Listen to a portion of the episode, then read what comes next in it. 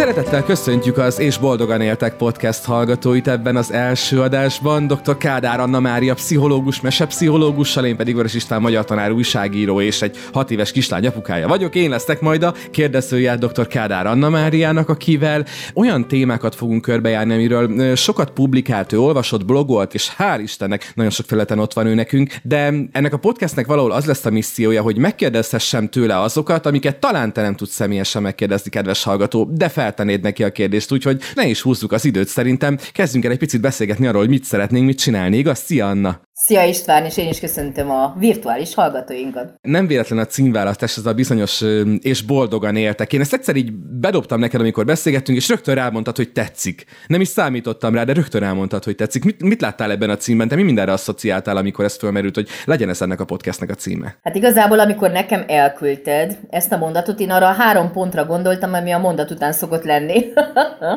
hogy a mesék ugye befejeződnek egy ilyen nagyon optimista célállapotban, és akkor mindig meg szokták kérdezni tőlem is, hogy, hogy akkor mi van. Eljut ugye a királyfi, megkéri a király kisasszonynak a kezét, és akkor van a három napig tartó lakodalom, meg akkor véget ér a történet, és mi van a, a, a nászút utáni időszakkal, mi van a gyerekvállalás időszakával, és akkor szoktam azt mondani, hogy olyankor kezdődik egy másik mese, egy másik elindulással, másik hamuba sült pogácsával, másféle sárkányokkal, ugyanazokkal a megküzdésekkel, és megint van egy égigérő fa teteje, megint boldogan éltek, és akkor megint jön három pont, és az egész életünk lényegében valahogy ez a boldogan éltek, és a három pont körül forog. és nekem nem jutott egyébként a mondat előtt is az az és három pont, ez a pont, pont, pont és boldogan éltek. Tehát, hogy mi van előtte, mi, mielőtt eljutunk addig, hogy és boldogan éltek, mi van addig, amíg eljutunk, hogy mesélünk, hogy van kinek mesélünk, aztán amikor elkezdünk mesélni, az a kis valaki, akinek mesélünk, elkezd kérdéseket föltenni. És ugye azt mondják, hogy a, a szülőségre nem lehet fölkészülni, abban egyszer csak így bele kell vágni. Ezt egyébként te osztod, hogy erre így, mert ugye a mostani fiatalok azt tettem észre, hogy főleg a koromban ilyen 30-asok, azok annyira tervezik, annyira készülnek rá, és például a szüleinktől mi azt a tippet kaptuk, vagy azt a tanácsot kaptuk, hogy ne tervez túl, mert úgyse lesz tökéletes alkalom, meg tökéletes egzisztencia, meg hasonlók. Egyszer csak kezd el. Jön a következő kérdés, de mi lesz, ha nem leszek elég jó? És szerintem ez egy ilyen annyira jelenlévő dolog. Te erről hogy gondolkodsz? Hát ugye készülhetsz bármennyit, úgysem leszel teljesen felkészülve soha. Illetve, hogyha nem is készülsz, akkor is ugyanazokat a dolgokat fogod megtapasztalni, és felkészülsz közben. Én valahogy a két folyamat között voltam, hiszen én mondhatom azt, hogy 13 évig készülhettem, mert vártam a gyereket, és nagyon-nagyon fel voltam készülve, csak épp gyerek nem jött. Aztán utána, amikor az örökbefogadás kapcsán egyszer csak egyik percről a másikra ott volt a kezemben egy gyerek, akkor egyszerűen nem voltam felkészülve arra a folyamatra, hogy milyen az, amikor készen kapsz egy gyereket. Tehát, hogy elméletileg felkészülni, pont amiatt nem lehet, mert hogy a gyereknek vannak vérmérsékleti sajátosságai, vannak különböző reakciói, vannak különböző élethelyzetek. Talán több élet sem lenne elég, ameddig ezeket úgy virtuálisan a fejedben körüljárnád, illetve azt is megtapasztalhatod szülőként, hogy bármennyit gyakorlatod van már az első gyerekkel, megszületik a második, és az keresztül húzza minden számításodat, meg minden addigi felkészülésedet. Igen, az ember azt hinni, ezt egyszer elkezd, akkor utána ez már megy, mert hogy vannak panelek, meg hogy vannak dolgok, amiket tudom, hogy nála működtek, és akkor igen, jön a, jön a hogy szokták ezt mondani, csapó kettő, igaz? igen. És hogyha már szóba került ezt a gyerekvállás dolog, illetve a három pont, ami az és boldogan éltek után van, akkor annyit talán elmondhatunk előre, hogy ugye mi, mi azért beszélgettünk arról, hogy mi mindent szeretnénk éríteni ebben a műsorban, és többek között olyan témák merültek itt föl, mint például meddig óvon, mikortól kényeztetem a gyereket, ami szintén egy ilyen, egy ilyen érdekes mesdje, hol szabom meg azt a határt, meddig megyek, meddig jó ez a gyereknek, mikortól válik esetleg a gyereknek is terhessé az óvásom. Ó, tőle tanultam ezt a helikopter szülő kifejezést például, ami itt képbe jön. Igen, hát a helikopter szülő az, aki mindig köröz a gyereke fölött, szimbolikusan, vagy akár konkrétan is, aki mindig meg akarja óvni a gyerekét a különböző nehézségektől, a próbatételektől, és pont ezzel tesz neki a, a legrosszabbat, hiszen ugye a reziliencia, a rugalmas alkalmazkodó képesség pontosan akkor fog kialakulni bennünk, amikor nehézségekkel szembesülünk, és amikor aktiválnunk kell a különböző erőforrásainkat, amikor leleményesek kell legyünk, amikor meg kell oldjunk egyedül szituációkat, hiszen az élet nem arról szól, hogy mindig anyukával és apukával kézen fogva majd elsétálunk nagyon biztonságosan valahova. Biztonságosan egy újabb hívószó, ugye biztonságos témák, illetve olyan témák, amikről nem, nem annyira érzi magát a szülő biztonságban, ha fölmerül például gyermek kapcsán, gyerekkel megbeszélés kapcsán, például halál közeli élmények, hozzátartozó elvesztés, egy szeretett kis kedvenc elvesztés, a elnézést a párhuzam, csak ez jutott eszembe. De ez ismét egy rázós téma, az első csok, ártatlan puszi az oviban, vagy merre tovább, gólya hozzá testvéri sok, szóval rengeteg, rengeteg dolog van, amiről lehet beszélgetni, és amiről öm, talán vége láthatatlan a kérdések sora. Szóval reméljük, hogy nagyon-nagyon öm, sokan lesztek majd, reméljük, hogy tetszeni fog nektek ez az adás, és azt is reméljük, hogy lesznek kérdéseitek, amelyeket tolmácsoltok majd nekünk, illetve pontosabban Annának, aki ezeket megválaszolja általam. És az első ilyen hívó szó, vagy kulcs szó, amivel azt mondtad, hogy, hogy oké, akkor induljunk ezzel, az ez a bizonyos mágikus gondolkodás volt, ami az általat fordított Megjó Ferel által írt, ahol a Hóangyalok laknak című könyv kapcsán merült föl, majd erről egy kicsit később. De akkor hogyan is kapcsolódik össze ez a mese, hogyan kapcsolódik össze a mágikus gondolkodás úgy általában? Mit is jelent a mágikus gondolkodás, Anna? Hát, hogyha visszagondolunk a gyerekkorunknak arra az élményére, amikor kialakul valamilyen módon ez a kettős tudat, vagyis, hogy fél lábbal a mesében vagyunk, és fél lábbal a realitásban. Tehát azonosulunk a meseszereplővel, de mégsem tévesztjük össze magunkat vele, valahogy ahhoz, hogy, hogy megéljük és érzelmileg végig tudjunk menni a mesehősnek az útján, valahogy ez a gondolkodás, meg a, a mesei létnek a párhuzama nagyon-nagyon fontos. Hiszen egy gyerek nem kérdőjelezi meg a csodát, nem kezd a valóség, valószínűség számítás szerint gondolkodni, hogy most majd mekkora a valószínűsége annak, hogy ez vagy az valóra váljon, teljesüljön, hanem egyszerűen valahogy nagyon-nagyon könnyen átvedlik ebbe a világba. És uh, hadd had jöjjek egy konkrét példával, mert szerintem, illetve kettővel, mert ez, a ez egyik uh, kedvenc példám.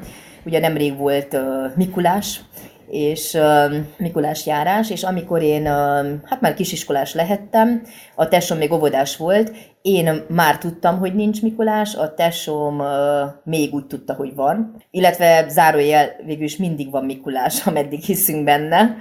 De lényeg az, hogy az, az édesapám játszotta el ezt a szerepet, akkoriban nem járkált ennyi amatőr Mikulás az utcán, és nem is láttuk konkrétan, hogy hogyan néz ki a Mikulás, maximum csak képeken. És a gyerekszobát meg a, a hálószobát összekötött egy kis erkély, és édesapám kiment a, a hálószobán, végigvonult az erkén, és beugrott a gyerekszobába. Két Mikulás csomaggal a kezében. Édesapám kopasz, de akkor ilyen nagy Jimi Hendrix haja volt, tehát két kilométerről azt láttad, hogy az én apám, tehát göndör, fekete, nagy haj, meg egy bura a fején, tehát hogy lehetetlen volt őt eltéveszteni. Ez azért is fontos, mert hogy abban a percben, amikor ő, ő ugye ott áll a szoba közepén, akkor van a gyerekeknek az életében az a periódus, amikor mindenképpen meg szeretnék lesni a Mikulást, vagy az angyalt, valahogy munka közben, találkozni vele, interakcióba lépni, és akkor a testvérem így kinyitja az ajtót, hát ugye inflagranti, apukám, apukámat elkapja a Mikulásozás közben, apukám nagy ilyettébe megfordul, és kiúlik az ablakon, a balkonon végig szalad, és akkor a testvérem ugye ott maradt tágra nyílt szemekkel, én a hátam mögött álltam, úgyhogy láttam ezt az egész folyamatot, kiszalad a konyhába, és azt mondja, anyuka, láttam a Mikulást, göndörhaja volt. És ez hihetetlen volt ezt a mondatot hallani, mert hogy hiába látja a realitásban a gyerek, és hiába tudja, hogy mi az, ami történik a, a világban, mert hogy ő úgyis azt fogadja el, azt dolgozza fel, amire neki a lelke fel van készülve. És valahogy ez a mágikus gondolkodás lényege, hogy túllátok a valóságon. A másik kedvenc példám, ami szintén ugyanezt a folyamatot illusztrálja gyönyörűen, egyszer egy óvodai ellenőrzésen voltam, és az egyik óvónéninek a saját kislánya is oda járt ebbe a csoportba. És az óvónéni felöltözik tavasztündérnek. Bejön a, a csoportjába, Hát ugye egy ilyen hosszú palást volt rajta, és azon virágok. Tehát ugye ennyi volt a teljes öltözet, az az arca teljes mértékben látszott. Oda szól a kislányának, hogy Hanna, légy szíves, hoz ide a meseládikot. Hanna oda megy, oda viszi a meseládikot, ránéz az anyukájára, az óvónénire, és megkérdi. Tavasztündér, te honnan tudtad, hogy engem hogy hívnak? Na ez a varázslat, ez a mágikus gondolkodás. És hogy mennyire fontos, hogy akár, hát valahogy felnőttként is megőrizzünk valamit ebből a gondolat mindenhatóságából, meg a, a csodákban való hitből, mert hogy valójában a legnehezebb helyzetekben mindig valahogy ehhez a belső gyerekhez megyünk vissza aki pontosan tudja, hogy, hogy nincs lehetetlen, hogy, hogy van benne életbátorság, hogy elmer indulni, hogy, hogy szembe mer nézni a saját félelmeivel, szorongásaival, azért ehhez mindenképpen kell. Erre olvastam egy tök jó példát, szerintem pont ennek a hóangyalos könyvnek az előszabában, amit írtál, hogy ki ne játszott volna olyat gyerekként, hogy ugye amikor talán lépked ezeken a járólapokon a, az utcán, ezeken a betonkockákon, akkor ugye azt játsza, hogy mondjuk ne lépjen vonalra, ne lépjen csíkra, mert hogy akkor nem teljesül valamilyen kívánság. És én megmondom őszintén, én még tizenévesen is kaptam magam azon, hogy így sétáltam, és azt figyeltem, hogy ne lépjek rá, mert hogy, és hogy tényleg hogy ez a gondolkodás valahol önkéntelenül benne van az emberben, még akkor is, hogyha tizenévesen hol van már ez a fajta úgymond mágikus gondolkodás az emberben. De Anna, miért mondod mégis, hogy fontos, hogy ezt ne veszítsük el? Miért vallod azt, hogy fontos, hogy ezt ne veszítsük el? Nekem például így hirtelen beugrott a, a Márquez regényeknek a története, ugye a mágikus realizmus, aminek ő volt a megteremtője, hogy ez egy másfajta mágia, de hogy egy mennyire felnőtteknek szóló mágia, és hogy mégis milyen feltétel nélkül, nem is az, hogy elhisszük, de szeretjük vagy élvezzük azt, amit ő ad nekünk abban a könyvben. Ebben az értelemben, a gyermeki értelemben miért mondod, hogy, hogy fontos, hogy ne veszítsük azért ezt teljesen el? Ez mindig egy nagy vita,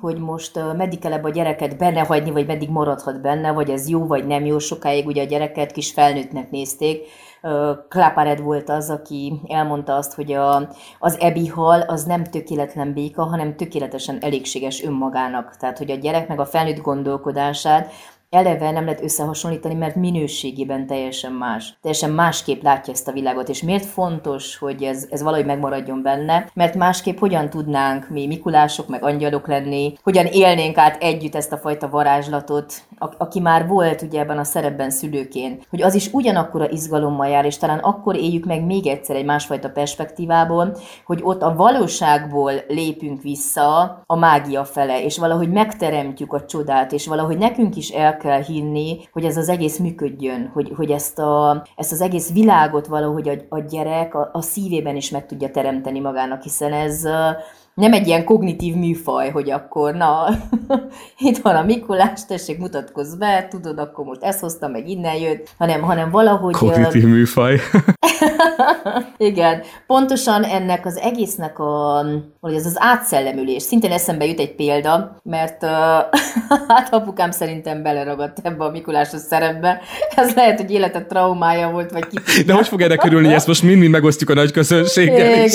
erről, erről, igen, erről szoktunk amúgy beszélgetni. Szokták is mondani, hogy az ember életének három korszaka van. Az egyik, amikor még hisz a Mikulásban, amikor már nem hisz a Mikulásban, és utána, amikor ő maga a Mikulás, és ezt kiegészítették egy negyedikkel, amikor úgy, úgy nézel Igen. ki, mint a Mikulás. Igen, így van, így van. Az a negyedik korszak. Na és apukám valahogy úgy mindig Mikulás akart lenni. Tehát, hogy amikor megszületett a, a kislányunk, és ugye örökbe fogadtuk, akkor emlékszem, egy éves szülinapja volt tehát alig múlt el ilyen, ilyen egyéves és pár hónapos volt Lilla, amikor ugye hát az első Mikulás, hát az is egy annyira fantasztikus élmény, hogy az egész család lázban ég. Na hát ő beszerzett valami Mikulás ruhát, és megint a balkonról indul a jelenet, mint a Rómeó és Júliában. Ugyanarra a balkonról. Jaj, de Rómeó és Júliának mi lett a vége? Na hát ennek is majdnem ugyanolyan.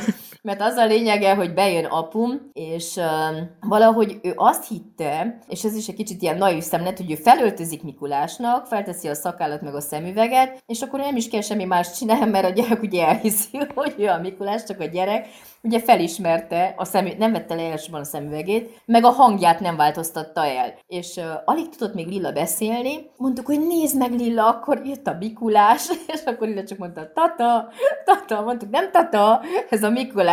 Következő évben mondtuk apumnak, hogy szó sem lehet róla, mert hogyha egy évesen felismerte, két évesen tuti fix fel fogja ismerni, de nem. Tehát apum ragaszkodott, hogy ő most megint Mikulás Két évesen lesz. már kikéri magának, nem. hogy hülyének nézel?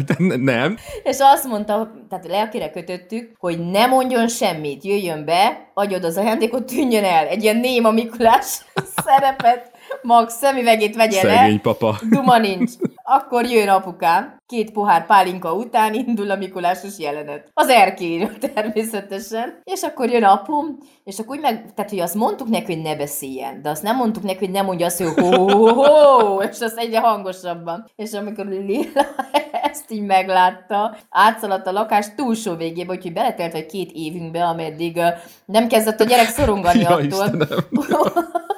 úgy jártunk, mint a kondicionálás esetében, hogy valamilyen rossz emlékei lettek a Mikulásra, és ezért nagyon fontos például, ugye hát a magikus gondolkodásnak is ez a lényege, hogy, hogy ez belső képek alapján elképzelni a legjobb, mert, mert annyira szép herceg kisasszony, meg annyira tökéletes Mikulás senki nem lesz, mint, mint amit te belül meg tudsz teremteni magadnak, illetve ha már akkor hívunk valakit a következő években, akkor ilyen hivatásos színészt hívtunk el, aki a manocskájával együtt, sőt, az is már érdekes sztori volt, hogy a, ugye akkor már ott volt Zsolna is az életünkben, és teljesen jól működött, ő bejött a manócska, és akkor beszélgetett velük, és akkor jön a Mikulás, és ez jó pár évig ez így történik, csak hogy, hát ugye a manócska, ő egy színésznő, és amúgy a, a Mikulás is, akik a színházban dolgoznak, és a gyerek, amikor elsős lett, ugye Lilla tavaly, akkor elmentek a ne. színházba. És azt mondja, anya, nekem valami nagyon furcsa. A Manocska a színházban dolgozik, és akkor anya, jön a realitásá. Hát tudod, Lilla, hát az a helyzet, hogy Mikulás csak egy évben egy nap van, és Manocska is meg kell ilyen valamiből, tehát kellett vállaljon egy másodállást. És azt például teljesen elfogadta.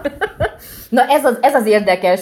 Ez már gyermeki mágikus realizmus, igaz? Igen, igen, hogy a kettő mennyire jól megfér egymás mellett, mert ugye mindig itt szokták megkérdezni a szülők, hogy de akkor mikor mondjam meg, igen, és igen. nem fogok neki hazudni, és akkor most nem lesz törés a lelkében, hogy ő megtudja, mert pont ez a 8-9 éves kor, amikor nagyjából megtörténik a váltás, de hogy ebben a korszakban nagyon jól megfér a kettő egymás mellett. Nagyon jó. Sőt, hát ugye most már a gyerekek találkoznak többféle Mikulásra, mert jön akkor a táncórán, akkor találkozik a főtéren, a nem tudom hol, és azt mondja nekem Zsolna kicsi lány, hogy az nem az igazi Mikulás volt, mert ő látta, hogy Dami volt a szakállán. Az, az igazi, az nálunk volt.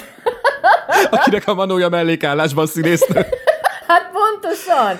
Meg ugye mi el is mentünk, ha már a Mikulás jelenetnél tartunk, mi el is mentünk Lapföldre, ugye? Igen, igen, igen. És elmentünk a Mikulás otthonába. Meg ott is egy nagyon érdekes esemény történt, mert mi megláttunk az úton egy rénszarvast, és akik először látnak életükben rénszarvast, megállnak az autóba, kiszállnak, majdnem szájon csokoltuk a rénszarvast. Olyan boldogok voltunk. És a szerendipitás ugye hogy működik, hogy erre a nagy dicsajra kijön a házas pár, aki ott lakott, és mondták, hogy jaj, látták, hogy örülünk ennek az egyszem rénszarvasnak. Mondták, nem megyünk megyünk el, itt egy kicsit messzebb van egy farmjuk, és ott van 2000 rénszarvas. Hát mondtam, ennél jobb dolog velünk nem történhetett volna soha. És gyakorlatilag pont akkor etették a rénszarvasokat, ugye mi azokat is megnéztük, akkor elmentünk a Mikulás otthonába, meg ott ugye fotó, meg ugye végigjártuk ott az egész területen. Úgyhogy most, amikor már jó néhány gyerek azért tudja, hogy ugye nincs Mikulás, és akkor Lilla azt mondja, de hát ők nem hisznek a rénszarvasokba sem, de én láttam a két szememmel, hogy vannak, sőt, én voltam a Mikulás házába, és én hiszem. És itt, itt ez az érdekes, mert ebben a, szerintem ebben a mondatban van a kulcs, hogy a Mikulás azoknak van, akik hisznek benne. Ezt most fogalmazta meg 8 éves. Ezt akartam kérdezni, hány éves most Lilla? 8 éves most Lilla. 8 éves, igen. Hogy a Mikulás azokhoz jön, akik hisznek Úristen. benne. Akik nem hisznek benne, azokhoz nem jön. És, és tényleg, hogy így van végig az egész életünk során, hogy, hogy minden számodra létezhet, amiben te hiszel, mert, mert igazából a, a vágyaid, a kívánságaiddal kapcsolatosan is valahogy ezt a mágikus gondolkodást kell megelőlegezni, hiszen nem kézzelfogható, nem tudod, nem vagy bizonyos. Elbukhatsz, nem érheted el, de hogy valahogy meg kell teremtsd azt a belső képet, és igazából kívül csak azt érheted el, amit te már belül képes voltál megteremteni. Igen, két dolog jutott eszembe a mágikus gondolkodással kapcsolatban.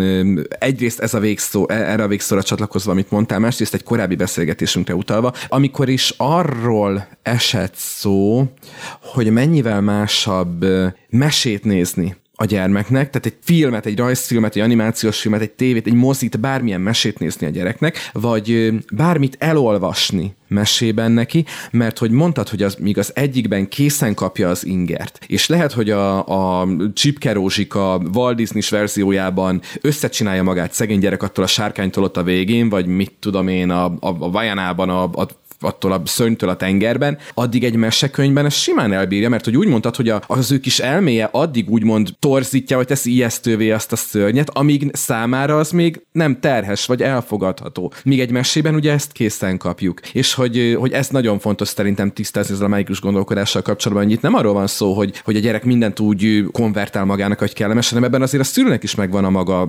felelőssége, hogy hogyan alakul ez a kis, kis varázsvilág, ugye? Igen, ez nagyon fontos már csak az egyik tényező, amire nem sokszor gondolunk, hogy, hogy milyen hangszínnel, mennyire ráérősen olvasol egy mesét. Mert az, hogy hol volt, hol nem volt, és mondjuk ledarálok egy két, három, négy, öt perces esti mesét, most már sajnos ilyen mesekönyvek is megjelentek a könyvpiacon, két perces esti mese, három perces esti mese, öt perces esti mese, és akkor csak az a lényeg, hogy én túl legyek rajta, és mint a C-vitamint, amikor beadom a gyereknek, hogy akkor ezen is legyünk túl, mert tudom, hogy fontos, de hát már úgyis fáradt vagyok, nem fog megteremtődni a belső kép, ha te magad nem tudsz ebbe belelassulni, és nem tudod valahogy a szíveden átengedni ezt a történetet. Na ahhoz megint kell a belső gyereked. Az a belső gyerek, a, akit Jung csoda gyereknek nevez, aki ugyan ott van ebben a történetben, csak valahogy a realitás felőről megy vissza a gyerek, meg innen jön ki a realitásba. Ez hihetetlen, mert valahogy félúton találkoztok, és a gyereklelketek összeír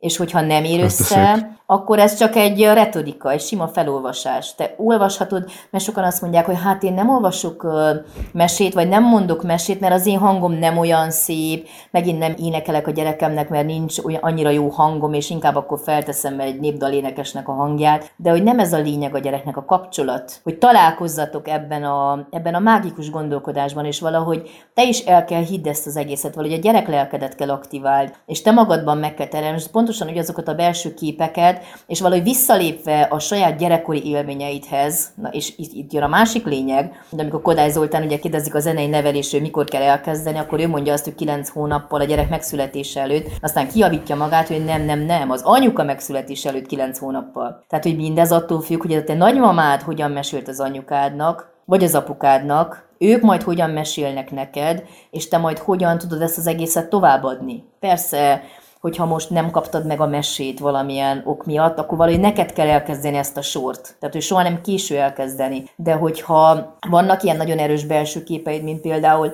nekem, amikor nagymamámnak a lakásában laktunk még három éves koromig, pedig három éves kor, meg ezelőtt nincsenek is nagyon emlékeid, ilyen kézzelfogható emlékek, csak ilyen, ilyen érzékszervi lenyomatok, de például arra tisztán emlékszem, arra a falvédőre, ami akkor ilyen nagyon gyönyörűnek tűnt, de hát ugye az egy ilyen nagyon gicses dolog most, hogyha így megnézem, vagy visszatekintek rá, hogy ez a tipikusan ez a, biztos mindenkinek volt ilyen, hogy ilyen valamilyen básonyszerű dolog, és akkor lógtak róla rojtok, és fel volt szegezve a falra, két szarvas ivott a patakból, és közben ment le a nap, és hátul hegyek.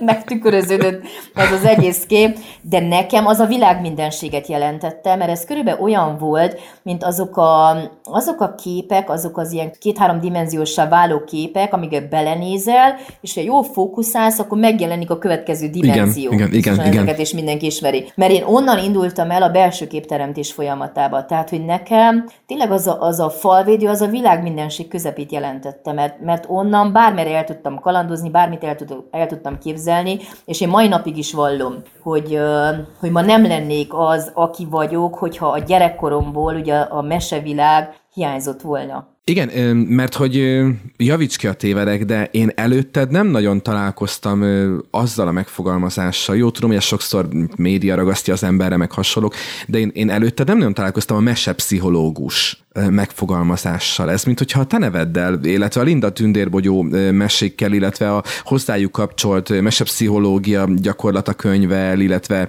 azokkal a gyakorlatoknak az összerendezésével, és így úgymond közkézre adásával forrott volna egyé, amivel te nagyon-nagyon-nagyon sokat foglalkoztál. Hát lényegében a terminus maga az létezett, csak valószínű, hogy a, könyv, a könyvem által vált népszerűbbé. Tehát, hogy ezt már Bruno Bettelheim is írt erről ugye a mese bűvölete és a bontakozó gyermeki lélek, tehát hogy, hogy az egyik nagyon-nagyon fontos könyv például a témában, az, az pont az övé, mert ugye a varázsmesék oldaláról közelítve, és a, a népmeséknek valahogy ez a pszichoanalitikus megközelítése által világított rá azokra a mély belső folyamatokra, amelyek nagyon sokszor felülről nem látszanak, és pontosan ő oszlatta el ezeket a nagyon téves elképzeléseket, hogy mennyire horrorisztikus meséket olvasunk a gyerekeknek. Például nagyon sok szülő mondja, hogy akkor most nem lehet Grimm mesét olvasni, mert hát ott a, ugye a hamupipőket tesójának a sarkát, a, igen. A nagy lábuját, meg a sarkát, meg ott csepeg igen. a vér, és tényleg, hogyha felnőttként olvasod, és én magam is szembesültem ezzel, hogy fú, mikor az eredeti Grimm mesét olvasod, így tudod, félszemmel, gondolom te is nézted, hogy a gyerek én szorongtam, tehát amikor olvastam, én szorongtam. Én alászaladtam az Alibaba és a 40 rabló diafilmnek, ahol konkrétan felszeletelnek valami nem tudom micsodát diafilmen. És így elkezdtem a gyerekkel, hogy akkor vetítőzünk, és közben ilyen szekunder szégyenérzetem lett, hogy ezt most hogy a francba hazudom át a gyereknek, hogy ne legyen ott, na és akkor most ezt ismét te. Igen, tehát itt pont ez a lényeg, hogy, hogy ez felnőttként teljesen más perspektívából értelmezem, és a gyerek meg egy teljesen más dimenzióból fogja, hogyha nem nézett horrorfilmeket, meg mindenféle más külső képeken nem látott ilyeneket, mert hogy a gyerek olyan, mint hogyha mondanád, hogy sütöttem egy szalmakrumplit és kész. Tehát, hogy, hogy nem fog ezeknél leragadni, mert hogy számára a, a jó győzelme akkor lesz katartikus, hogyha a rossz valóban megbűnhődik, és a rossz az nagyon rossz kell legyen, és nagyon porul kell járjon. És, és neki mindez egy, tehát ez a belső elaboráció, ugye a félelmeknek, meg a szorongásoknak a feldolgozása, ezekkel a belső képekkel való munkában történik meg, és pont amiatt, hogy, hogy ő annyira képzeli el, tehát hogy pont annyira félelmetesnek, meg szorongás keltőnek, amennyire ő megbírja. Tehát, soha nem kellett től félni. Akkor hadd kérdezzek egy konkrétat.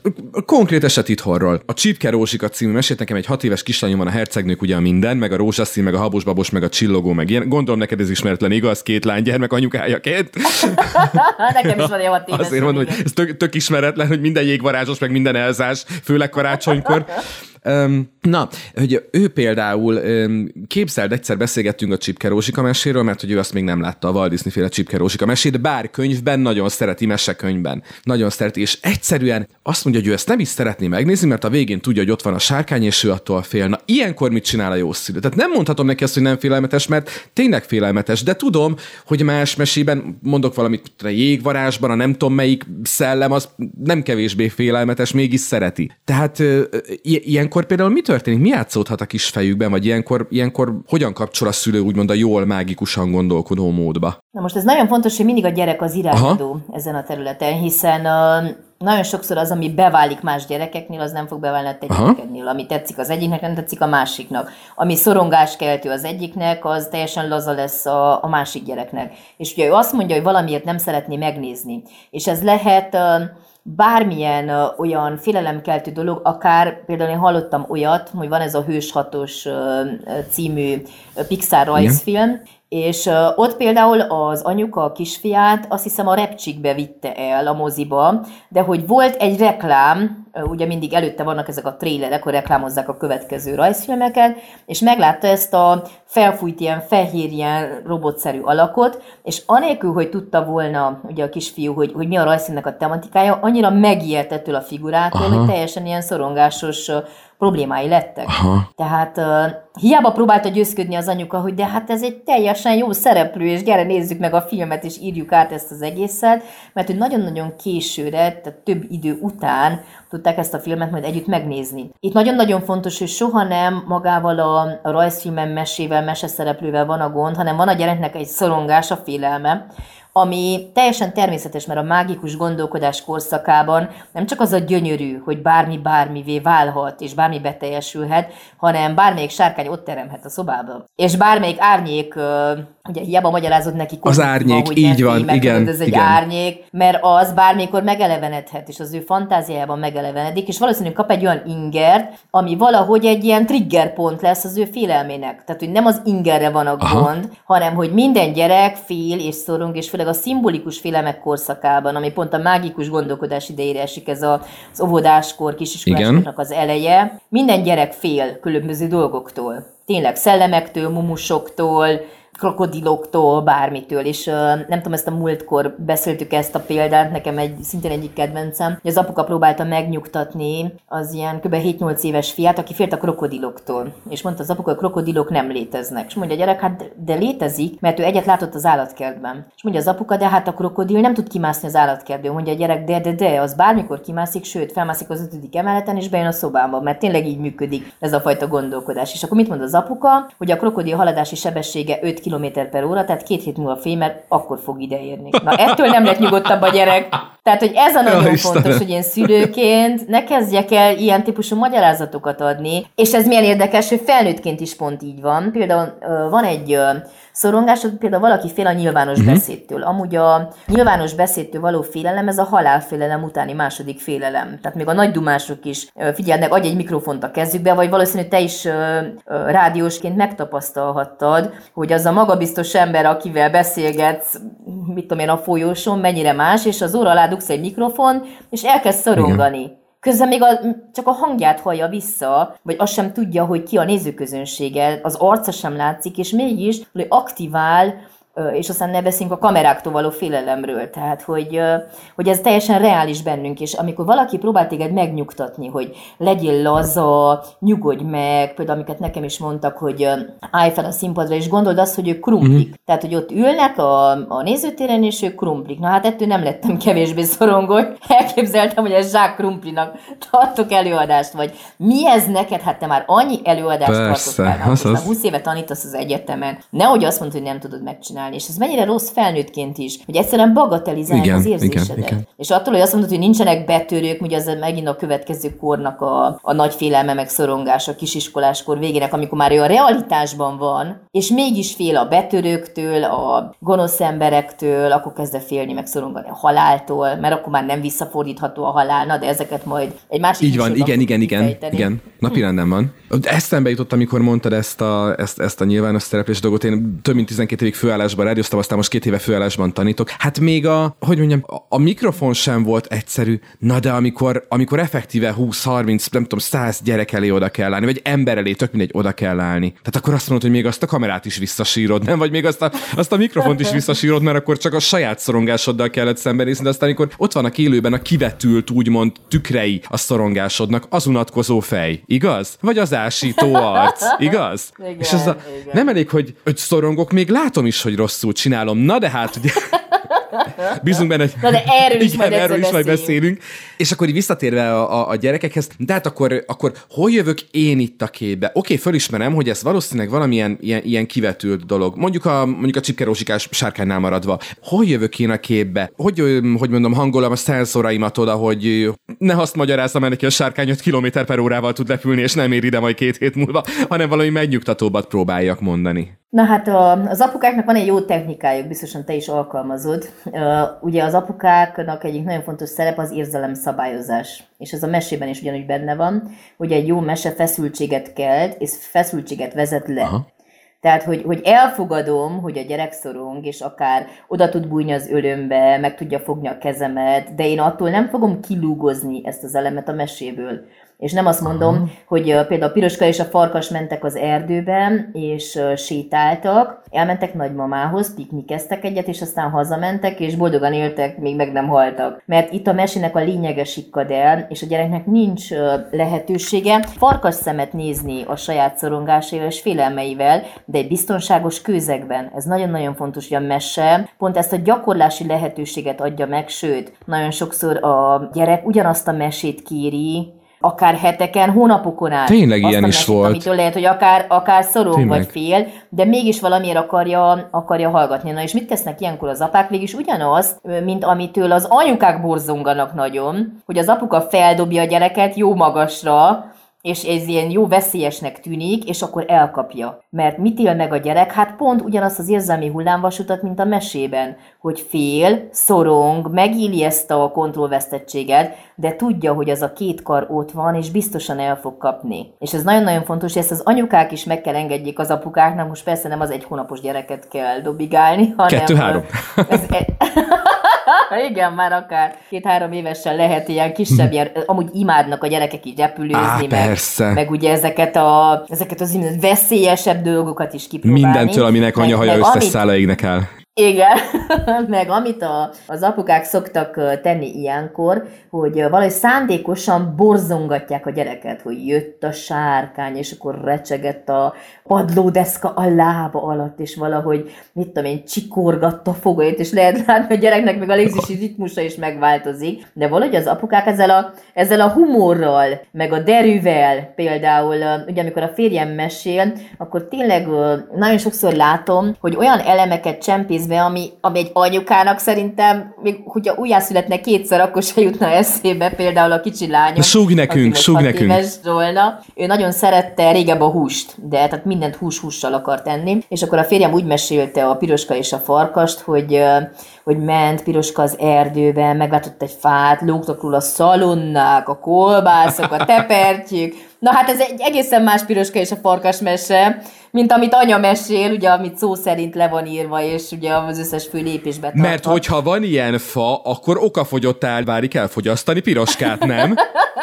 Persze, igen, de hogy oldódik a feszültség pont ezáltal, hogy vannak ilyen elemek, sőt, ezt még a Stanford Egyetem kutatási is bebizonyították, hogy hogy nagyon-nagyon jó, hogy az apa is mesél a gyereknek, mert pontosan ezt a két világot kapcsolja össze hogy meglátod, mit tudom én, piroska egy létrát, és na emlékszel, az a létra pont olyan, mint amit nagymamádéknál láttál, és ott felmásztál a csűrbe, tehát a, a valóság és a fantáziának az összekapcsolása. Persze ebben vannak humoros jelenetek is. Hát az egyik szerintem ilyen, örökzöld példánk, amikor a férjem mesélte a kiskakas gyémánt félkrajcárját. És akkor uh, hallgattam félfüle, mert nekem emlékszem, hogy pályázat leadási határidőn volt, anya dolgozott, na most apa rajtad a sor, de mesélsz, és akkor félfüle hallgattam hogy hogy mesél, és akkor elmesélte szó szerint a mesét úgy, ahogy van. Csodálkoztam, és hogy semmi fordulat, semmi mellékszál, és akkor ugye ott van ez az utolsó momentum, hogy a kiskakas, és akkor visszamegy, és egy csomó aranyat ugye hazaviszi a szegény embernek, és a szegény asszonynak, és ezek tényleg boldogan élnek, még meg nem haltak, mert ők gazdagok lettek. Na és itt jön a népmesei fordulat, na mi van a három pont után, mondja a férjem, hogy gazdagok lettek volna, ha az asszony nem ment volna be a deziguálboltba, és nem költött volna el minden pénzt. Tehát kiszólt nekem a meséből. hát ez, hát szerintem ezen napokig rögtem. Lesz neked mágikus gondolkodás, amikor az asszony ugye kap egy ilyen intést, hogy na-na, azért nem kell minden pénzt elkölteni. Szok, hát figyelj, szoktad végül is mondani, hogy a mesélés az lehet egy ilyen családi foglalkozás, és tessék, hát ebben az egész család benne volt, nem? Igen, igen. Igen, most is látom ezt a, ezt ezt ezt a merev mosat, ez a igen, igen. Igen. ja, Istenem. Szintén beszéltünk róla korábban egy másik műsorban, az egy, az egy interjú volt, hogy szerintem nem baj, ha, ha ebben a műsorban is megosztjuk, hát ha újabb közönséghez eljut. Az egyik Lila és Tündérbogyó mesét kapcsán merült föl a kérdés, ami szintén nekem olvasás közben realizálódott, hogy hú, tök jó, olvassunk Lila és Tündérbogyót, azt kérte az én kislányom, hát akkor olvassunk Lila és Tündérbogyót, és én, én alászaladtam az egeres mesédnek aminek szintén nem tudtam, mi lesz a vége, csak hogy Lila tök cukin talál egy kis egeret, és és amikor én rájöttem, hogy a mesének az origója, azaz a kiinduló pontja, hogy a kislány egy dögrött egeret babusgat, és az a nyomorult egér a büdös életben nem fog fölébredni. És biztos voltam benne, hogy arra fog kifutni az a nyomorult mese, hogy a gyerek szembesül vele valahogy, hogy az az egér döglött. Az én kis, aztán négy éves voltak a kislány, meg csillogó szemekkel várja, hogy mi lesz a mese vége. De ekkor azt mondtad, hogy egyáltalán nem baj, ezt a mesét is ismernie kell, és hozzátetted, hogy ráadásul ez egy ilyen életmese volt a te kis életed fejezetéből, aminek anyukád egy sokkal alternatívabb és keményebb befejezés szánt, mint amit te írtál Lillának. Mert hogy, mert hogy hogy teltem ezt végül is, vagy hogy válhat ez a mese is a, a maga kegyetlen valóságában egy, egy, egy mágikusan szép mesévé, aminek ugye Lila és Tündérbogyóban, ha ezt spoilerezhetjük, az a vége, hogy ő ugye épít egy, egy kis homokvárat a kisegérnek, és abban a homokvárban majd boldogan él a, a kisegér. Na hát a tiédnek nem volt ekkora szerencséje, ugye, mit kiderült? Hát igen, mert hogy ugye ezt az egeret egy ilyen patkányírtás után, ami a több, ugyanaz a tömbház körül zajlott, ahonnan a balkonos jelenet indult a Mikulással, mert akkor tényleg azért realitás volt, hogy kinéztél ugye a 80-as évek Marosvásárhelyi én a tömbházból, és a tömbház körül gyakorlatilag napközben szaladgáltak a patkányok. És tényleg ilyen méretes patkányok. Tehát ez, ez gyerekkoromnak egy ilyen megszokott jelenete volt. De egyáltalán nem volt traumatizálva, mert azt, ugye a gyerek azt hiszi, ez az élet része, azok ott kell legyenek. Aztán ugye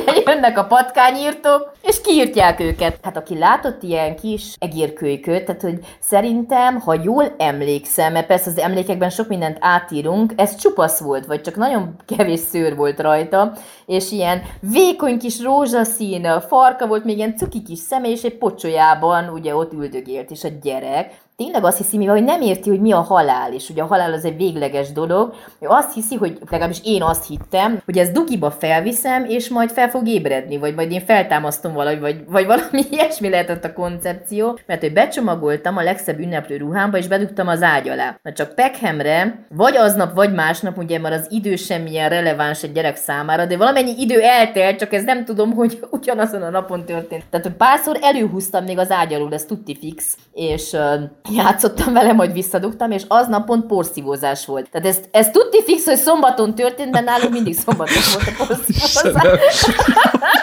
és akkor anyukám kiporszívozta az ünneplő ruhámat, és akkor persze hát a mágikus gondolkodás tudti fix nem kapja meg, hát hogy kapnám, meg van jó csomagolva.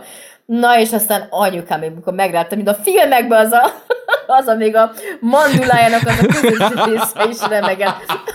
Akkor átvisított. És az a, az a szidás, amit kaptam, hogy hogy is gondoltam. De hát egy gyerek mit értsen meg ebből, hogy hogy is gondolta? Hát ő egy cuki kis egeret vitt haza, aki nyugodtan lakhatna velünk, hát miért ne lakhatna? És ugye az a durva vége lehet, hát ez szerintem azóta is életem traumája, hogy le, lehúzta anyukám a WC-n, tehát hogy nem, nem ezt írtam be, a, tehát képzeld el, hogyha ezt írtam volna be a mesében, na ezt soha nem szabad beírni egy mesében, mert a gyerek fantáziájában ugye bármi életre kelhet, mint ahogy uh, például a barátnőmék uh, ütötték el parkolás közben a kedvenc kiskutyát, ez is egy mágikus gondolkodásos történet, történet, és hát nem volt mit nagyon fényezni ezt a történetet, mert a gyerek szemtanúja volt az egész jelenetnek, ugye Totyi kutya a szegény három hónaposan kilapult, és akkor hát el kellett temetni. Na most eltemetik Totyi kutyát, szépen feldíszítik a sírt, írnak neki fejfát, hogy akkor Totyi kutya élt ennyit és ennyit, és az anyuka is nagyon büszke volt magára, hogy ezt ilyen jól megoldották, és másnap mit látnak az ablakból? A gyerekek kint a kertben egy homokozó lapattal kiásták Totyi kutyát, mert hogy tegnap még meg volt halva, ma már szeretnének vele játszani. Na ilyen a gyerek mágikus gondolkodása. Tehát nem végleges az élet és a halál, és az, amit mi ilyen nagyon szörnyűnek élünk meg, az a, az a gyerek számára teljesen átjárható. Tehát, hogy az élet ugyanúgy folytatódik. Számára, mit tudom én, akár a Benyországban is, hogy ugyanúgy vannak boltok, és ugyanúgy az emberek eljárnak vásárolni, és akkor például az én kislányom is, mikor elveszítettem édesanyámat, ők a nagymamájukat, akkor az, az egy teljesen nyilvánvaló dolog volt, hogy mama, amikor majd felmegy a Mennyországba, és ott majd jár a boltokba, akkor, akkor az a minimum, hogy két babát azért küld nekik ide, tehát hogy, hogy is gondoltuk, hogy ez anélkül. És akkor hát persze, anya mit csinál, megveszi a két babát, eldugja, mama küldte, és, és valójában ez a felnőttnek is emlékszem akkor a legmélyebb gyász időszakában, pontosan ez a fajta mágikus gondolkodás, mert hogy nem a gyerek látja jól, hogy igazából soha nem szakad meg ez a szál, mert ameddig élnek a történetek, ameddig vannak közös meséink, addig tényleg senki sem hal meg. Hát a kisegés sem, meg a nagymama sem, meg senki. van. Akinek van, aki. Hát ez az egér tényleg halhatatlan lett, tehát hogy bekerült a Lilla és Tündérbogyó mesekönyvbe. Erről nem is álmodozhatott volna abba a pocsolyába. Ő tényleg halhatatlan lett. És tök érdekes egyébként, hogy a, emlékszem, tehát én nagyon, pont ezért nagyon-nagyon figyeltem a gyerek reakcióját imádta a mesét. Hallod? Az arc izma nem rez, mosolyogva, csillogó szemmel hallgatta a mese végét. Tehát, hogy neki ez annyira rendben volt, ahogy ez a mese el lett varva, Igen. és hogy, hogy valahol mennyire mélyen bennünk él, vagy valahol talán örökre bennünk él ez a, ez a fajta mágikus gondolkodás. Pont a minap került szóba egy, egy baráti beszélgetésnél, hogy én abban szerencsés helyzetben voltam, hogy, a, hogy én elmondhatom, hogy nekem két anyukám volt, mert az én édesanyám mamája, ő tényleg egy második anya volt nekünk. Tehát, hogy ő tényleg olyan nagymama volt, az a, az, az anya nagymama volt, és anyunak a, a telefonján jó pár évig a mama halála előtt be volt állítva egy külön csengőhang, csak a mamához, egy abba szám egyébként. És képzelt, hogy mama elment, és rá egy fél évre, évre anyuval beszélgetünk, és egyszer csak megszólalt az a csengőng, ami csak a mamánál szólt, csak az ő számánál, hogyha ő hívta. És így nem tudom, hogy utólag úgy elszégyellem magam, érted? Az első gondolatom az volt, hogy, hogy hát ő nem is. Hát meghallottam ezt a dalt, hát hívja a mama, hát hogy annyira magától értetődő volt egy pillanat alatt, 30 éves ember fejében, hogy hát hívom, pedig tudom, hogy x éve ő nincsen, de annyira magától értetődött, és akkor mondta, hogy hát a, a testvéréhez átállította a hangot, és ugye ott ért véget az én mesém, de, de hogy, hogy az emberben valahogy ilyen Pavlovi reflex módjára elő tud bújni egy-egy adott helyzetben ez, ez a fajta. És ez milyen, ez milyen érdekes, hogy akár ezt ilyen pszichoterápiás technikaként is lehet használni, hogy amikor ott állsz bezárva egy probléma helyzetbe, amiből logikus úton nincs uh-huh. szabadulás, és sakmat, és bárhogy, vagy mint a malomba ez a csiki-csuki, tehát bármerre lépsz, ugyanoda lyukadsz ki, és nincs megoldás. És akkor, hogyha felteszed ezt a kérdést, hogy ha most az ablakon kinyílna az ablak, és belépne egy mesehős, vagy szuperhős, vagy bárki, aki bármit meg tud oldani, akkor ki lenne az, és hogyan oldaná meg a problémát. És nagyon gyakran, hogyha ismered, ismeritek Václaviknak azt a kilenc pontos feladatát, ugye amikor kilenc pontot össze kell kötni négy vonallal, és Igen. akkor ott a kilenc pontban ott mind forgolódsz, hogy akkor kösd össze, meg a, ugye nem emelheted fel a ceruzát, és egy pont mindig valahogy kimarad, ha csak nem teszed azt meg, hogy a három pontnál kimész a keretből, és akkor úgy kötöd össze uh-huh. ezt az egész pontot, és lesz egy olyan háromszög, meg egy háromszög így áthúzva, azt mindenki megnézheti, hogy rákeres erre a kilenc pontos feladatra. És valahogy pont ez történik meg, mert hogy az a mesehős valahogy a te mágikus gondolkodásod. És van, amikor tényleg nincs megoldás a problémára, de hogyha valahogy átkeretezed, hogyha, hogyha ezt a szabadságot megéled ebben az egész korlátozottságban, hogyha tényleg a, csak a szempontrendszert változtatod meg, akkor a probléma maga nem fog megváltozni, megváltozik a te viszonyod a aha, probléma a helyzetbe, és ez is nagyon-nagyon fontos, hogy,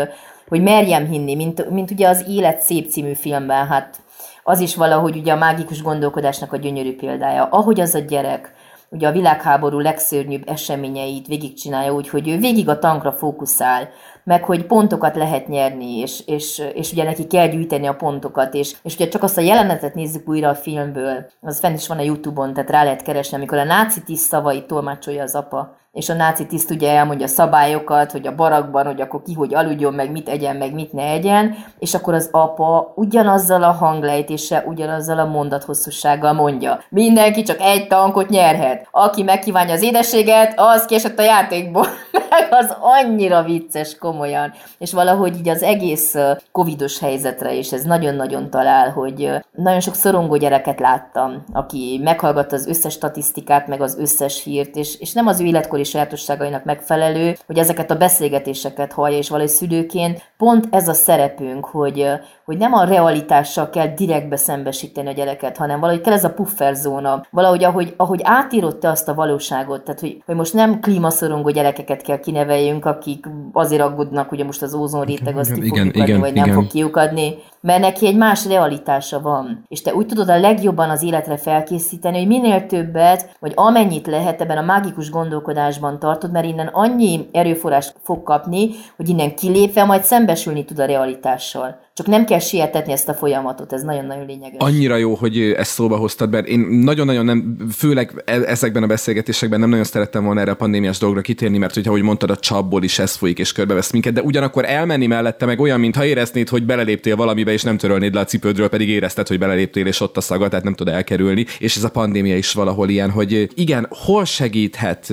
bennünket szülőként pontosabban, hogy tudunk jó és, és elviselhető világot teremteni, vagy egy világban legalább asszisztálni a gyerekünknek, aki nyilván megteremti magának, hogy ahogy mondtad, mennyire elviselhető ez a világ, ez a pandémiás világ, de, de, de mire figyeljünk, hogy mi ebbe úgymond ne rondítsunk bele, ahogy mondtad, sok gyerek statisztikákat hall, hallja a híreket. Most nyilván az se, hogyha valaki egy ilyen, nem tudom, milyen reflexzerűen fölugrik és lekapcsolja a rádiót, mikor kezdődik a híradó, de hogy, de hogy valami fajta ö, lereagálása meg kell, hogy legyen ennek, mert legyünk őszinték, ez egy olyan helyzet, amire emberöltők óta nem volt példa, és nem nagyon van rá helyzetkezelési panelünk, hogy hogy csináljuk, és a szüleink se tudják megmondani, hogy velünk ezt hogy csinálták, mikor gyerekek voltunk, mert hogy hát fogalmuk sincs róla. Igen, ez nagyon-nagyon fontos, hogy minden olyan helyzetben, amikor külső ilyen szorongató faktorok vannak, akkor egy dolgot tudunk tenni, hogy az, ami állandóságot és stabilitást biztosít, azt megerősítjük, például a ritusainkat, a szertartásainkat, mert hogy ez az érzés egy gyerekben, és ez a pandémiás helyzettől függetlenül bármilyen változásra szemben,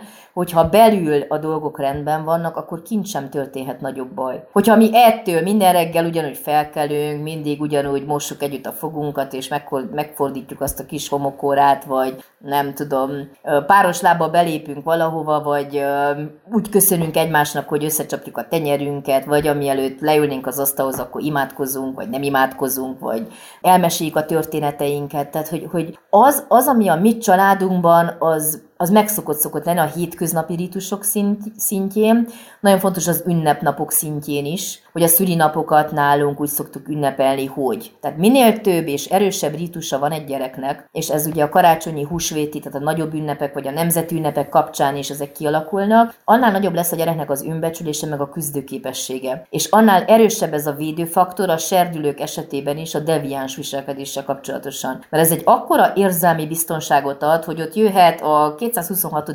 variáns, mert, mert a gyereket nem fogja érdekelni. Persze itt nagyon-nagyon fontos, hogy a gyerek átveszi a szorongást, a félelmet, amit mi magunk is érzünk, ez a szociális referencia kérdésköre. Ez pont ugyanolyan, mint amikor szalad velünk szembe egy nagy Szent hegyi kutya, és a gyerek látott ugye pincsi kutyát, tacskó kutyát, de ilyen behemót nagy állatot még nem. És az első dolga, amit megtesz, ránk néz, felvesz a szemkontaktus, és megnézi az arcunkon, vagy az izzadó tenyerünkön keresztül, hogy mit kell ebben a helyzetben tenni. Aha. Gyerek szorongásait, félelmeit úgy tudom kezelni, hogy egyszer farkas szemet nézek a sajátjaimmal, és valahogy én küzdök meg a saját belső sárkányaimmal, mert, mert ezek, anélkül kimondanám szavakban, fogja látni a gyerek az arc rezdülésemben, hogy, hogy valami nincs rendben, vala, valami, valami megváltozott, és szokta is kérdezni a gyerek, hogy, hogy mi az, ami történik. És ahogy egyszer még rádiós koromban a Lord együttes menedzsere mondta, mindenkit át lehet verni a világon, át lehet verni kiadót, át lehet verni zenészt, át lehet verni kollégát, egy embert nem lehet átverni az a közönség. És ugye esetünkben ugye a kisgyermek a közönség, a legőszintébb közönsége a szülőnek. Anna, szerintem lassan a téma körbejárásnak a végéhez közeledünk, de nekem még egy kérdésem lenne, mivel szóba került életmese, életből vett mozdulatok, ez a magikus gondolkodás. A kettőt össze lehet-e kapcsolni? Lehet-e az életmesénk, vagy az életmesénk fejezetei lehetnek-e mágikusak? Persze, hogy lehetnek, ez mindig attól az értelmezéstől függ, amit mi adunk egy történetnek, hiszen uh, mit csinál egy horgász, amikor elmesél a horgászmesét, hogy mekkora halat fogott? hát ez a nem... legjobb. És pont, körbeértünk. hát ő, ő akkorának látta, vagy ő akkorának meséli. Aztán, hogy most a közönség hiszi, vagy nem, az az ő baja, de ő hiszi. Igen. És tényleg nagyon so, mert apukám nekem amúgy horgász, mm. tehát Mikulás és horgász. és hozzánk tényleg nagyon sokan jártak a tömbházból, mert apukám, amikor ilyen nagyobb halakat fogott, akkor az berakta a fürdőkádba. és akkor csodajára járt a tömbház, hogy mekkora fűrészfal van nálunk, és apukám ehhez tartott is, hogy meg is mutatja, hogy az tényleg akkora volt, nem csak ilyen horgászmese, hogy na hát, de azért voltak neki is ugye ilyen történetei, ilyen nem látott halakról, hogy az mekkorát fogott, de az most pont elment, aztán, hogy az mekkora volt, az már csak tényleg ő tudja meg a hal. Tehát, hogy, tehát, hogy ez tőlünk függ, tőlünk függ, hogy mennyire lesz mágikus, de lehet mágikus az életmese, tehát nem kell ahhoz ragaszkodni, hogy ami úgymond életmese, az csak ahogy megtörtént, úgy elmondani, hanem igenis. Hát kivétel el, ha át nem megyünk konfabulációba, vagy a valóság letagadásába, mert az már komoly uh-huh, személyiségzavart is takar. Tehát, hogy a valóság azért mégiscsak a legbiztosabb alap. És persze, hogy kimenekülhetünk a mesébe, megteremthetünk magunknak egy párhuzamos világot, de hogy az egy nagyon erős védekezési mechanizmus, vagy nagyon sokszor egy traumára adott válasz is lehet. Hogy én teremtek egy külön világot, amiben ugye párhuzamosan jól eléldegélek, tehát hogy nincs meg a kapcsolat a realitással, és valahogy felnőttként mégiscsak két lábbal ott kell álljak, és, és nem hazudhatom magamnak át a dolgokat, tehát hogy az átkeretezés az nem arról szól, hogy én akkor meghamisítom a tényeket, nem, elfogadom a tényeket, csak adok neki egy más szempontrendszert, illetve a mágikus gondolkodás az az, hogy soha nem veszítem el amúgy azt a hitet, hogy a dolgok azért mégiscsak jól kell végződjenek. Tehát, hogy uh, hiszem azt, hogy, hogy a vége jó lesz, de az, hogy mikor lesz vége, azt majd én határozom meg, hogy hol van vége a történetnek, mert valószínűleg ahol még konfliktus van, az még mindig csak a 24 fejű sárkánynak a története. Hú, és millió felé mehetnénk mennénk tovább, és fogunk is az És Boldogan Éltek podcastben, igaz? Következő adásban, aminek mondjuk meg őszintén még ízlelgetjük, hogy mi legyen majd a témája, de szerintem sok felé nyitottunk utat, nem? Tehát lehet itt tovább gondolkodni. És mindenképpen a, a hóangyalokról is a beszéljünk. hóangyalok, úristen, hát a hóangyalok, a hóangyalok, hát innen indultunk a mágikus gondolkodás, és a hóangyal még mindig itt tartom kezemben. Megjó Farelnek a könyvét. Egyébként, ami fölvétel pillanatában advent időszakában járunk, és nálunk ez egy, egy tervezett adventi program. Egy kislányom már alig várja, hogy elolvassuk együtt, ahol a hóangyalok laknak mesekönyvet, amelyet nem csak fordítottál, előszót is írtál hozzá, és ez a, ez a könyv egy csoda. Nekem a kiinduló pontja is nagyon-nagyon tetszett, ha készítesz egy hóangyalt, az örök életedre veled marad, ugye mondja a mese, és amikor nagyon nagy baj van, akkor ugye a szárnyaival megóv téged, és az viszont sokkoló volt, hogy milyen háttértörténete van ennek, ugye, hogy a kislánya mentőautóban, és a, az anyuka ugye hogy próbálta ö, nyugtatni, de ezt majd elmondod nekünk, mert hát ezt írtad meg abban az előszóban. Igen, anafilaxiás sok epizódjai voltak a szerző kislányának, és ilyenkor ugye gyakori ez a hidegség, fázás érzés, és akkor az anyuka azt találta ki, hogy lényegében ez azért történik, mert ott van a hóangyal, és akkor a hideg szárnyával betakarja és megóvja őt. Hát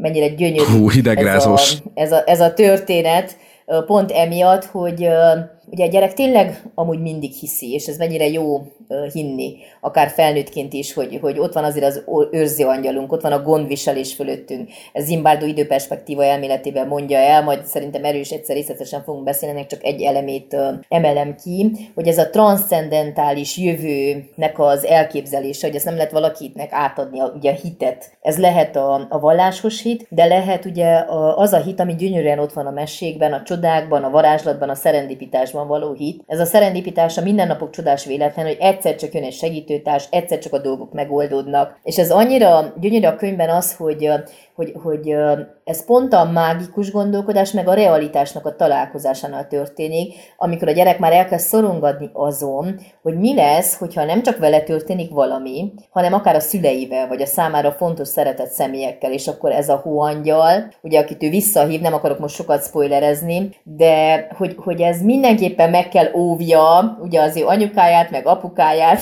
és akkor mindenkit kivezényel, és mindenki készíti a hóangyal, és hát kikészíthet hóangyalt, hát egy mágikus gondolkodású felnőtt, aki, akinek mégiscsak kell valahogy egy kapaszkodó pont, mert, mert másképp hogy vállalnánk gyereket hogyan ülnénk be az autóba, hogyha nem hinnénk abban, hogy mégiscsak oda fogunk érni, ugye minden akadály, meg minden ellenére, meg ami történik a világban, meg a balesetek, meg a statisztikák ellenére, mégiscsak kell legyen bennünk egy hit, hogy, hogy valami vagy valaki megóv bennünket ezen az úton. És nagyon, ami külön tetszett a könyvben, ami külön tetszett a könyvben, és szerintem nagyon érdekes volt, kíváncsi vagyok, hogy erre hogy tekintesz, és szintén nem akarok spoilerezni, hogy eljön az a pont, amikor a kislány vágyik arra, hogy találkozzon a, a hóangyalal, és helyzeteket idéz elő. És hogy a, a mese azzal is szembesít, hogy ez azért nem így működik. Igen, tehát ugye a kívánságok meg a csodák nem rendelésre válnak valóra, ez nem egy csomagküldő szolgálat, hogy leadjuk a rendelést, és akkor megérkezik a futár, hanem egyszer csak, amikor készen állsz a csoda befogadására, és az sem minden nap. Ez egyszer egy kivételes helyzetben történik meg, hogy ott van ez a találkozás és ez nagyon-nagyon lényeges, de hogy ha ott van bennünk ez a belső erő, például ezt szintén a kislányomon látom, van egy nagyon érdekes jelenet, ugye, hogy mi Erdélyben élünk, és a Netflixen, amikor akarunk nézni egy filmet, nem minden filmnek van magyar hangja. Nem tudom, ez valamiért, nem tudom, hogy miért, valamilyen algoritmus számítja ki, és mm-hmm. ugye van egy halom jó rajzfilm, amit hát felirattal nem Aha. tudnak megnézni a gyerekek, Igen. és akkor Zsolnika, Zsolna lányom, ide teszi a két ujját a halántékához, és amikor keresem a feliratot, koncentrál, és az anya koncentrál koncentráltam. Lett magyar felirat, és tényleg meg van győződve arról, hogy az azon múlik, és nagyon Édesem. érdekes, hogy már tudja például, mit tudom, a Lego Friendsnek van magyar felirata. De mindig a következő alkalommal is koncentrál, mint hogyha az eltűnne, és akkor megint az ő koncentrációján múlik, hogy előjön az a magyar hang, vagy nem. Tehát hihetetlen tényleg, hogy a gyerekek hogyan működnek. Úristen, ezt azt vastam, hogy ez talán Piaget-nak az elmélete, hogy, vagy, vagy vele hozták összefüggésbe, hogy ugye a, ennek a mágikus gondolkodásnak a része az is, hogy a gyerek úgy kapcsol össze dolgokat, hogy azért esik a hó, hogy tudjak szánkózni. Persze. Tehát, igen, hogy nem azért igen, tudok igen, szánkózni, mert esett a hó, hanem hogy a hó azért esik, hogy én tudjak szánkózni benne. Igen. Igen, igen, igen. Pontosan. Tehát, hogy ez az egocentrikus gondolkodásnak a sajátossága, hogy minden saját magához viszi. Milyen okos voltam itt a végére, igaz? igen, látszik, hogy Piaget elméletét megtanultad. ez nálam vizsgatétel fejlődési lektor uh. Animizmus, artificializmus, mágikus gondolkodás, ugye ezek mind-mind Akkor nagyon remélem nem mentem félre. Animizmus, ez a minden tárgynak lelke van. Ezért ütjük meg a széket, amikor a gyerek beüti magát a széket. És mondjuk, hogy csúnya szék, igaz? A széket. Igen, igen, pontosan emiatt. Mert ez a, ezek a gyereki gondolkodásnak a sajátosságai. Meg a kettős tudat, hogyha például a lányod álmodik valamiről, és reggel azt mondja, apa, tudod, hát te is benne voltál az álmomba. Ez nagyon-nagyon érdekes. Meg úgy, kész, úgy is köszön el már, hogy szia, apa, jó éjszakát, Álomországban találkozunk, és mondom neki, hogy persze ott leszek. Igen. Tehát ez teljesen, teljesen normális. És akkor csodálkozik, hogy te nem tudod, hogy mi történt. Hát ott voltál, akkor hogy nem tudod? Mint az Olaf, amikor itt támadják a szellemek, és így nézi mosolyogva, hogy ez normális. Igen, pontosan. Anna, én nagyon-nagyon köszönöm ezt a beszélgetést, és hát remélem, hogy ti, akik a hangszóró, a laptop, a mobil, vagy ami hallgatjátok ezt a podcastet, itt voltatok, úgy éreztétek, hogy részesei vagytok.